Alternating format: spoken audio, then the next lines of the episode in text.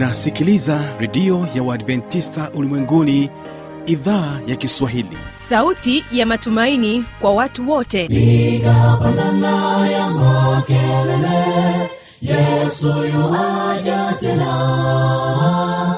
Ipaza sauti imba sana yesu yuaja tena. Anakuja anakuja yesu yuaja tena. Hii ni sauti ya matumaini kwa watu wote. Inayokujia kupitia redio ya uadventista ulimwenguni awr toka kila kona ya dunia tunasikia vita njaa maafa. Hivyo washiria marejeo ya mwokozi. Piga panda ewe mlinzi yesu yuwaja tena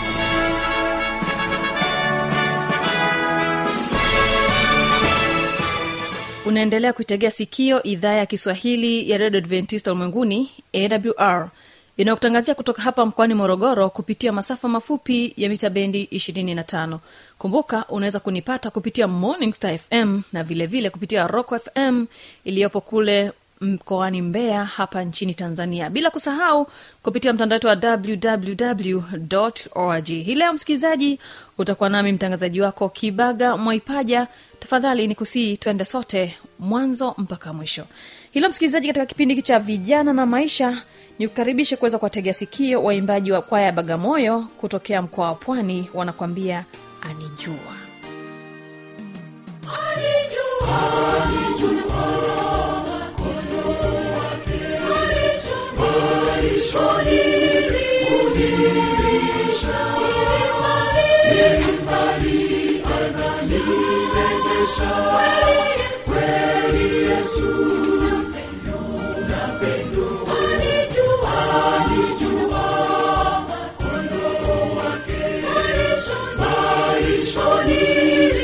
Brasil.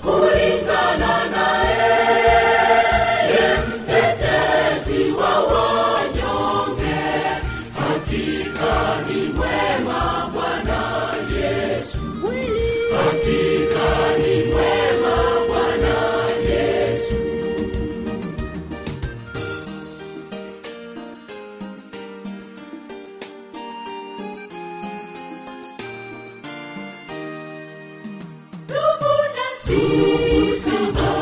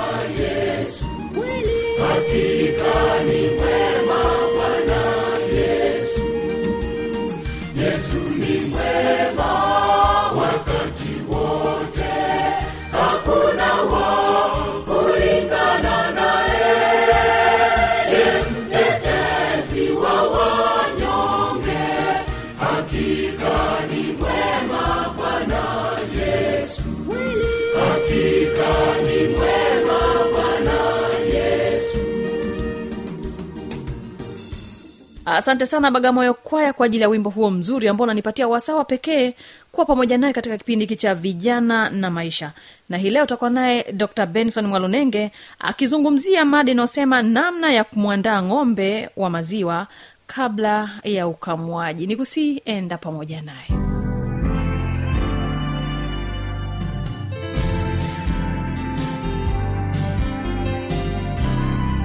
Mada ya leo inahusu namna ya kumwandaa ng'ombe wa maziwa kabla ya ukamuaji.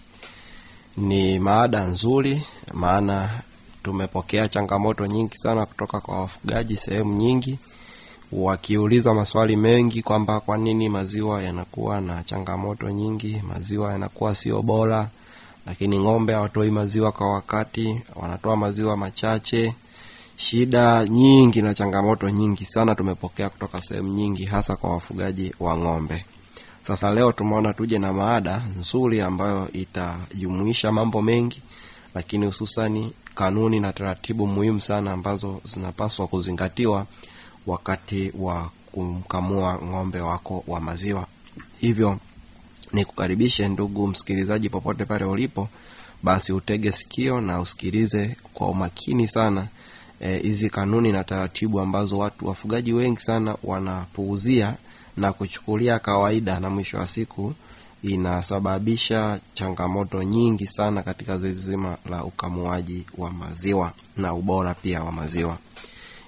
Zifuatazo ni dondoo chache ama kanuni chache ambazo e, tunaweza tukazitazama kwa ukaribu kuona namna gani tunaweza tukaboresha ili zoezi zima la ukamuaji maziwa lakini ikasaidia kufanikisha ubora wa maziwa yetu sehemu zote ambazo wafugaji wana, wanafuga ng'ombe.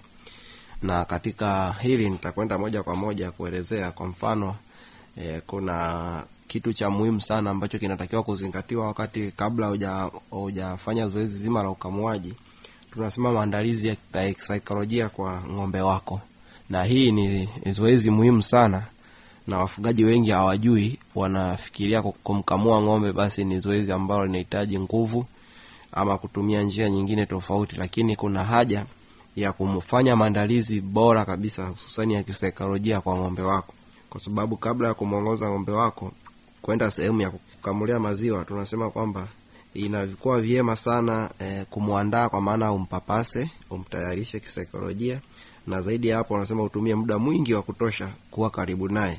Ili huyu ng'ombe basi ajisikie furaha na ajisikie amani kabla ya kwenda kwa zoezi zima la kumkamua. Lakini swala lingine la msingi ambalo ndugu msikilizaji unapaswa kufahamu tunasema kwamba ni vyema basi kupata muda wa kutosha e, wa kuwa karibu na ng'ombe wako. Wafugaji wengi sehemu nyingi unakuta kwamba mchungaji ameamana mtu anayechunga ng'ombe ni mwingine lakini mtu ambaye anakamua maziwa ni mwingine.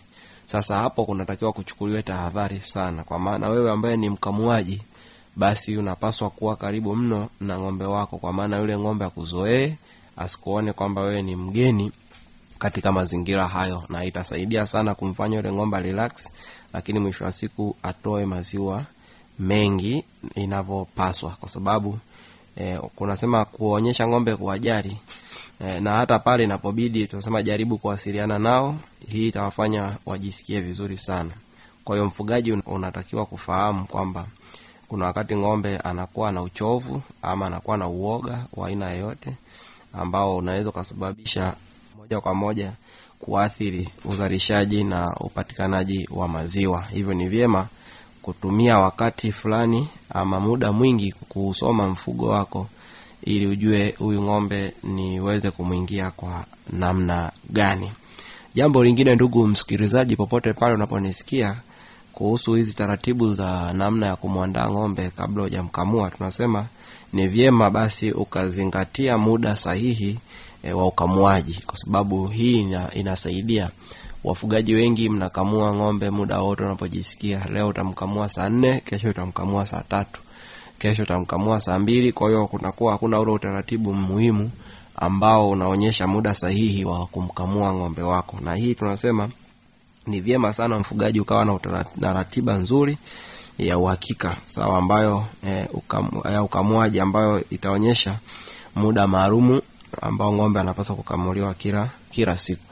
Kwa hiyo kama ni saa mbili basi iwe ni saa mbili kama ni saa tano iwe ni saa tano. Hii itasaidia sana kumfanya ng'ombe wako ajue ajue utaratibu nzima kwamba okay kumbe muda huu unakwenda kukamuliwa. Maana ng'ombe wana akili wakati mwingine unapomwongoza au unapomwelekeza basi anafanya vile ambavyo wewe unapenda au unataka afanye lakini jambo lingine tunasema mazingira ya ukamuaji maziwa. Hii nayo ni changamoto kubwa sana kwa wafugaji. Kwa sababu wakati mwingine unaweza ukalalamika ukasema ng'ombe wako hatoi maziwa ya kutosha ama ng'ombe wako amepunguza maziwa kumbe mazingira ambayo yule ng'ombe anaishi kwayo si mazingira bora kwa maana si masafi.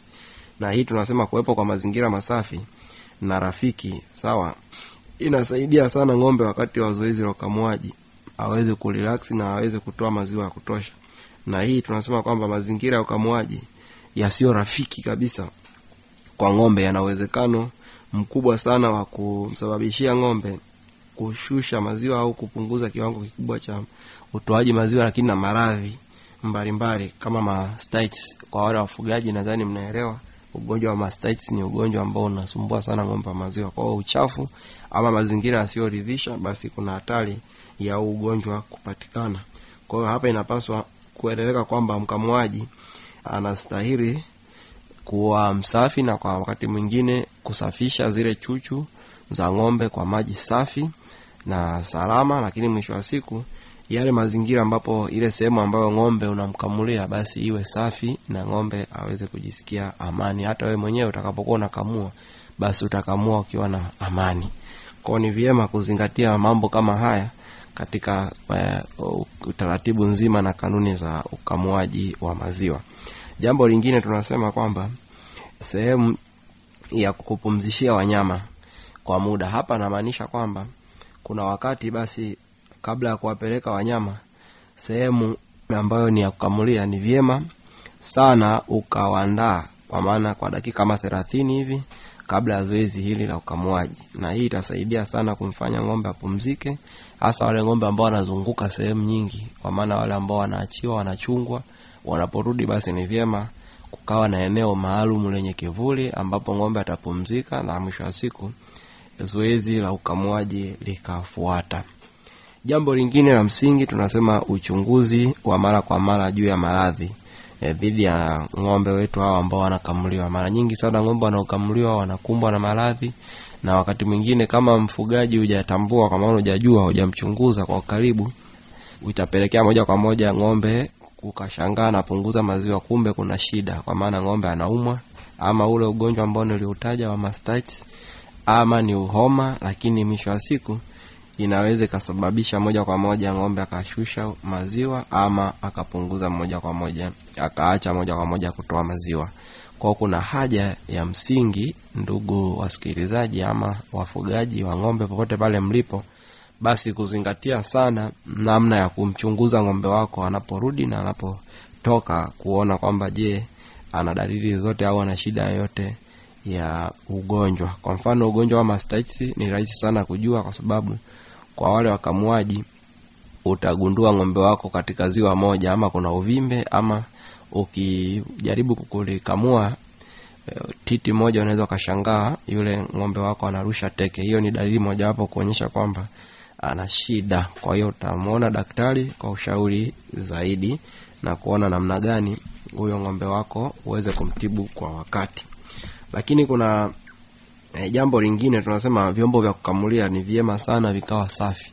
Na hapa kuna changamoto na ndio maana maziwa mengi unakuta hayana ubora. Wakati mwingine unapopeleka maziwa yako sehemu husika kwa maana kwa walaji unakuta malalamiko ni mengi wengi wakilalamika kwamba maziwa e, si mazuri yana maji mengi ama maziwa yanakatika. Wanasema wengine maziwa yana yani machachu.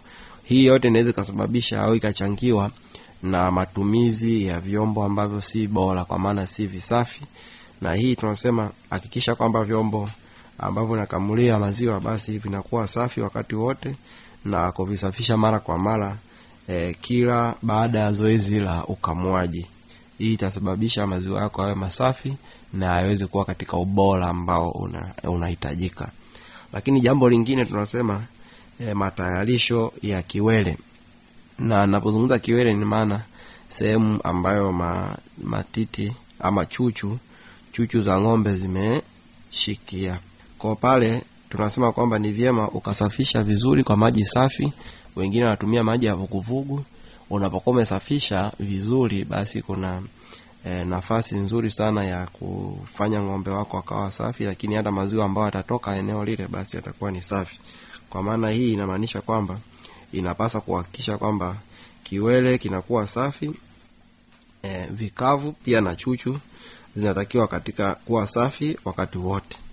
Na hii inashauriwa kwamba mara baada ya kumkamua ng'ombe au mara baada ya ng'ombe kufikishwa kwenye banda la ukamuaji ni vyema kuzisafisha chuchu na kukausha kwa taulo maalum tofauti kila ng'ombe maana hii sio kwamba taulo moja utumie kwa ng'ombe wote lakini pia tunasema kwamba ni muhimu kuwa na utaratibu wa aina hii e, uliozoeleka na endelevu. Vile vile ukamuaji wa kiwele ambacho akijasafishwa hupelekea kutumia muda mrefu katika kukamilisha e, ili zoezi zima la ukamuaji. Kwao ni vyema kuandaa kiwele vyema lakini kusafisha pamoja na zile chuchu ili maziwa yetu yaendelee kuwa safi na salama. Hizo ni taratibu mbalimbali ambazo ndugu msikilizaji popote pale ulipo unaweza ukazizingatia hasa katika zoezi zima la ukamuaji.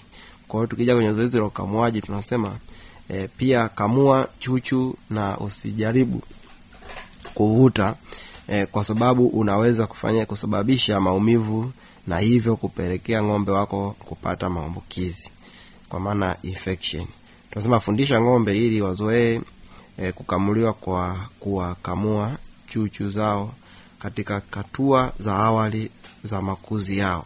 Na iwapo itakuwa e, utakuwa unatumia mashine maalum kwa maana kuna sehemu zingine watu wanatumia mashine maalum za ukamuaji basi kama utatumia ma, ma, ma, mashine maalum ya kukamulia e, basi wanasema shikisha kikamulio chake kwenye titi kwa dakika moja mpaka moja pointi tano kutoka kuanza kuwa maandalizi kwenye chumba cha ukamuaji na ukirekebishe kwenye kiwango kinachokubalika. Hii itasaidia sana kufanya maziwa na yatoke kwa wingi lakini mwisho wa siku ng'ombe wako aliraksi na maana atoe maziwa mengi pasipo shida yoyote.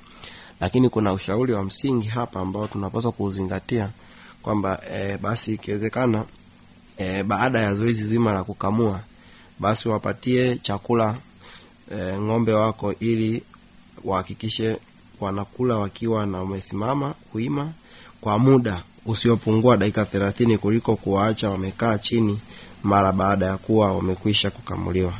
Hii itaruhusu chuchu kulegea na kwe, kujifunga upya. Kwa hiyo ni mazoezi muhimu ama ni utaratibu muhimu sana ambao e, ndugu msikilizaji popote pale ulipo napaswa kuzingatia ili mwisho wa siku e, tuweze kupata maziwa bora lakini maziwa masafi. Kwa sababu kumekuwa na changamoto kubwa sana hasa kwa walaji wa maziwa wengi. Wamekuwa wakilalamika na kusema kwamba maziwa mengi sio bora.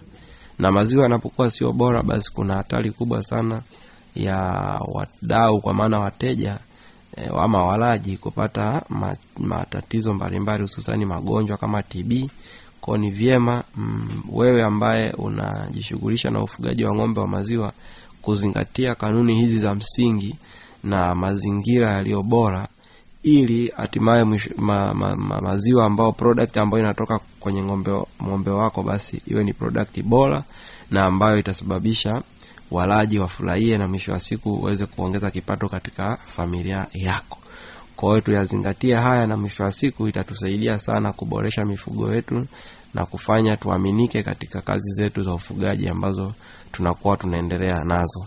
Naamini kwamba tumepata mawili matatu katika hizi kanuni na utaratibu mzima wa kumwandaa ng'ombe kabla hujamkamua na mwisho wa siku tutakwenda kubadilika na mwisho wa siku tutakwenda kuwa na product nzuri za maziwa ambazo mwisho wa siku watu watabarikiwa wanapokuwa wanatumia maziwa ambayo yametoka shambani kwako.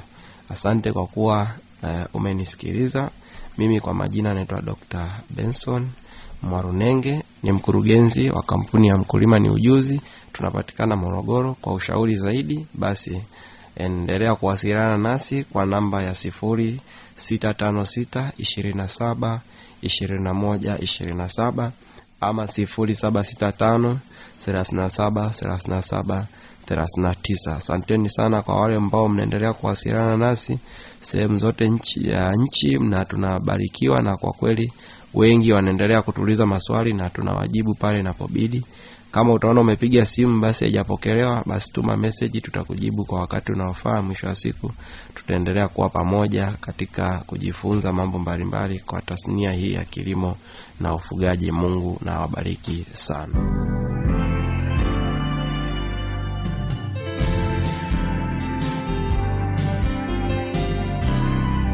Asante sana dr benson mwalonenge kwa ajili ya somo hili zuri ambao naamini ya kwamba litakuwa limetusaidia sisi wafugaji kujua ni vitu gani tunapaswa kuvifanya kabla ya kuweza kumkamua ng'ombe wetu wa maziwa ili aweze kutoa maziwa mengi. Kama utakuwa na maswali maoni au changamoto anwani ni hii hapa ifuatayo. Redio adventist ulimwenguni awr sanduku la posta 172 morogoro tanzania. Anwani yetu ya barua pepe ni kiswahili at awr org. Namba zetu za mawasiliano ni kama zifuatazo. Simu za kiganjani namba 767 au 784297297 ukiwa nje ya tanzania kumbuka kuanza na namba kiunganishi alama ya kujumlisha 255 unaweza kutoa maoni yako kupitia facebook kwa jina la awr tanzania. Kumbuka ulikuwa nami mtangazaji wako kibaga mwaipaja na hii ni awr kutokea hapa mkoani morogoro nchini tanzania. Msikilizaji kesho ni sera za ndoa na hii ni kwaya ya bagamoyo kutokea kule pwani wanakuambia ninapotafakari. Asante sana kwa pamoja nami. Mungu akipenda tukutane kesho panapo majaliwa